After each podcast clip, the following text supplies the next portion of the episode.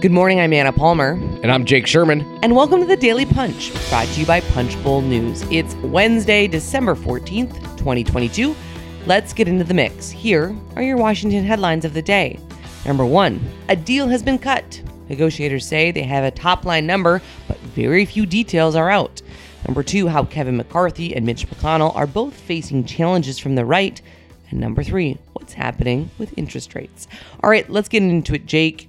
Uh, we have been covering every twist and turn, the body language, uh, the the public statements that uh, appropriators and some of the leadership have been saying around whether or not an Omni can be cut, and all signs are pointing towards a before Christmas exit at this point. Well, let's not go that far. Oh, Let's continue to be optimistic because I think the people need it. Everybody needs a little optimism, Jake. well, you know, fine. We're gonna get out of here before Christmas.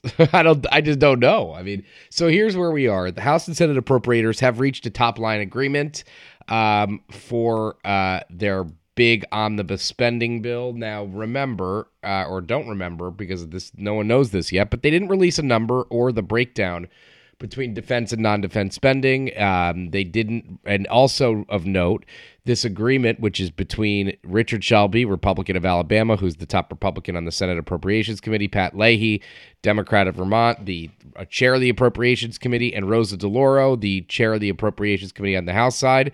Um, from the great state of Connecticut, I might add, um, is does not include Kay Granger, the top Republican on the House Appropriations Committee, who's going to be the Appropriations Committee's chair in a Republican majority. Now, um, that's a notable absence. Um, that means to me that, uh, you know, it doesn't have Republican buy-in, which is what we knew. Kevin McCarthy wants a um, does not publicly want an omnibus, and I use publicly in capitals and bolds. Um, now, okay, so here's where here let's just run through how this is going to break down.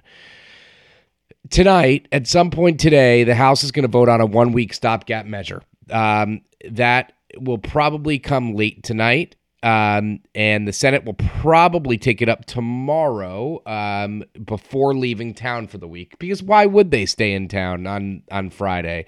Um, because they are the Senate, and the House is going to be gone on Friday too. So.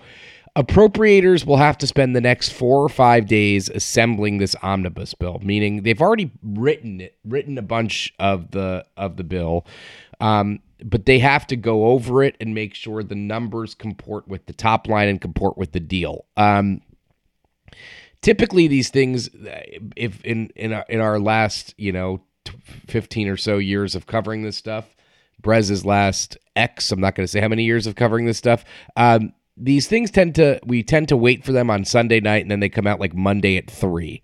So let's just set Monday at three as the over under for when this is the omnibus is going to come out. So the House is going to, I don't know who's going to go first here. I've gotten signals that the House would go first in the omnibus. I've also gotten signals the Senate might go first in the omnibus. So the, ha- the, um, appropriate, so the House will take a day or two to pass this thing. Imagine if it comes out Monday, they want to vote Wednesday on this 4,000 trillion dollar plus page bill, 4,000 page trillion dollar plus bill That's, that's a whole lot of numbers there. yeah, uh, in a whole little bit of time. Um, and then the Senate will need unanimous consent to get this thing through. Now, are they going to get it with conservatives uh, all up in arms about an omnibus? I don't think so. I just don't think so. Um, so, M- Mitch McConnell said yesterday that if it's not finished by the 23rd, right, by the, 22nd. the 22nd, exactly, next Thursday, then he just wants a year long on the uh, year long CR.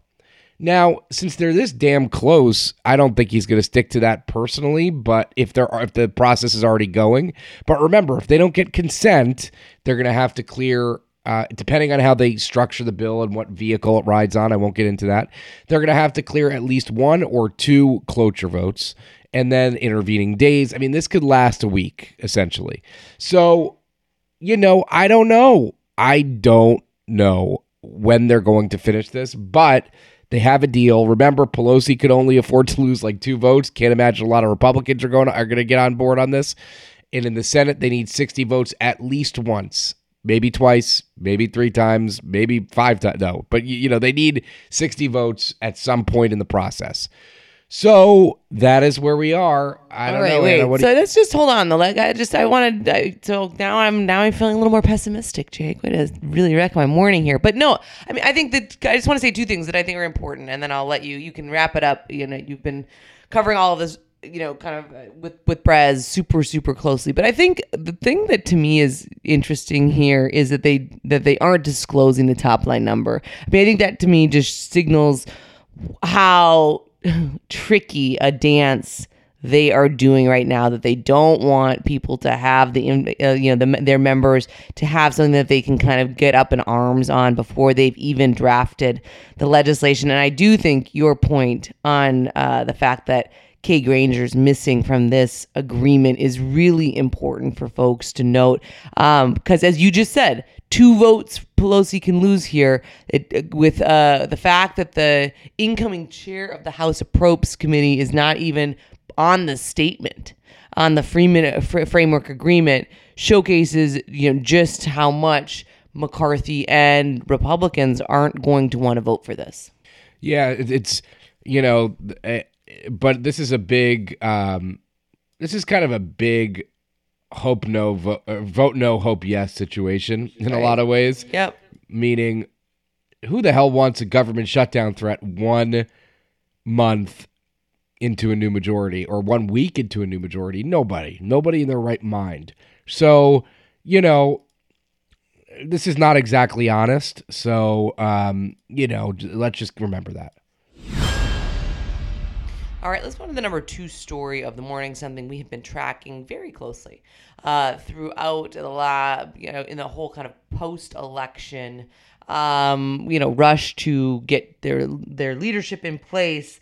Um, you know, the fact that both Kevin McCarthy, which we talk we talk a lot about on this podcast, the fact that he is facing that squeeze from the right, but so is Senate Minority Leader Mitch McConnell. It's evident, I think, in every you know pretty much everywhere, and in particular, the fact that there's a group of Republican senators um, who are going to be convening a GOP conference meeting to talk about the party's agenda for the 118th Congress. This comes on the, on the other side of the chamber. You have McCarthy having another meeting about rules and the fact that the pressure to make some changes around the motion to vacate, among a bunch, a bunch of other issues, continue to swirl uh, as the deadline for that January 3rd speaker vote comes ever closer. Um, just an interesting, I think, overall context about where the Republican Party is, their dissatisfaction with leadership.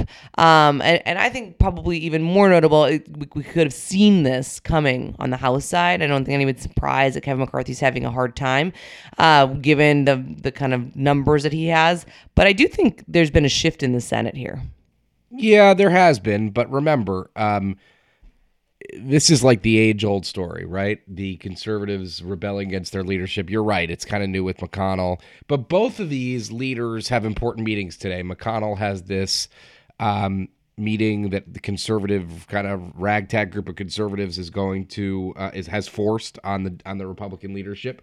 Um, that is a, I think it's in the early afternoon, and McCarthy has this rules forum where he'll, he will be talking about, among other things, the motion to vacate, the procedure by which Republicans can, or the House can get rid of its speaker.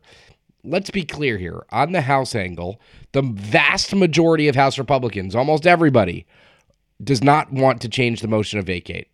The vast majority. This is a, you know, 90 10 proposition. But you know, horseshoes. Uh, uh, what is the saying? Not horseshoes. Uh, hand grenade. What, what? I can't even remember what it is. Uh, close only counts in horseshoes and hand grenades. That's it. Um, he needs two eighteen, or it's the majority of the House, and he needs to keep every, you know, keep an, enough people happy. And that, and that enough people includes conservatives who don't like the motion to vacate as it's currently constructed. So, um, this is a big this is a kind of a big moment or the beginning of another big moment for McCarthy. Uh, less so for McConnell. He's just going to listen to gripes and kind of sit back. He's already won um, the the majority leader, the Republican leader role, rather minority leader role for next Congress. Um, So it's going to be a gripe session, and that's fine. And um, but the House thing, the House meeting is more is more um, is is is more important. I would say. Yeah. No, absolutely. All right, let's move on to the number three item of the morning. Our very own Brendan Peterson continuing on uh, the financial services beat. And uh, this morning has an interesting item about, uh, man, it, it feels like this is kind of a broken record at this point. Is it is, is it that time already? He leads with the Federal Reserve Board is going to be hosting a press conference this afternoon to announce the U.S. central bank's next interest rate move, courtesy of the Federal Open Markets Committee. Um, analysts broadly expecting Jake a 50 basis point rate rate hike today, bumping uh, the federal funds rate up to 4.25% to 4.5%. But there's, there's a lot less suspense here. Um, you know, the, the economy seems to be doing better. Um, going to be interesting though and something that we continue to track because it really impacts uh, not only you know what what people are thinking on Capitol Hill, but certainly the Biden administration and how aggressive they can be on you know certain policies going forward. Yeah, this is a um, uh, the Hill will be watching this closely, as will uh, Wall Street and other financial players. Um, the uh, Fed is looks. I mean, this looks to be the economy looks to be getting to a place where the Fed is going to be a little bit happier with it, as Brendan notes. Um, he even says so, the headline of the item is soft landings and other things that might be happening at the Fed. So he's even raising the idea that this could be a soft landing as inflation cools. Unemployment, though, un- the unemployment rate remains relatively low. So um, this is going to be a uh, uh, something that's watched closely both in Washington and in New York and in financial capitals around the around the globe. Um, and we'll have more in the midday edition. Or actually, probably in the in the evening edition. Now that I think of it, but we will have more. we, we will, always have more. Have more. That we'll is the that is the, today. the truism. Um, just want to note that we have a special edition of the Daily Punch coming out. Jake and I were joined by our managing editor, Heather Caygle, uh, to talk about the Punch Up, which is Punchbowl News' equity platform. We recently had our first half day summit on racial equity and sustainability. Uh, so that's going to come out this afternoon. So look for a special drop of the podcast.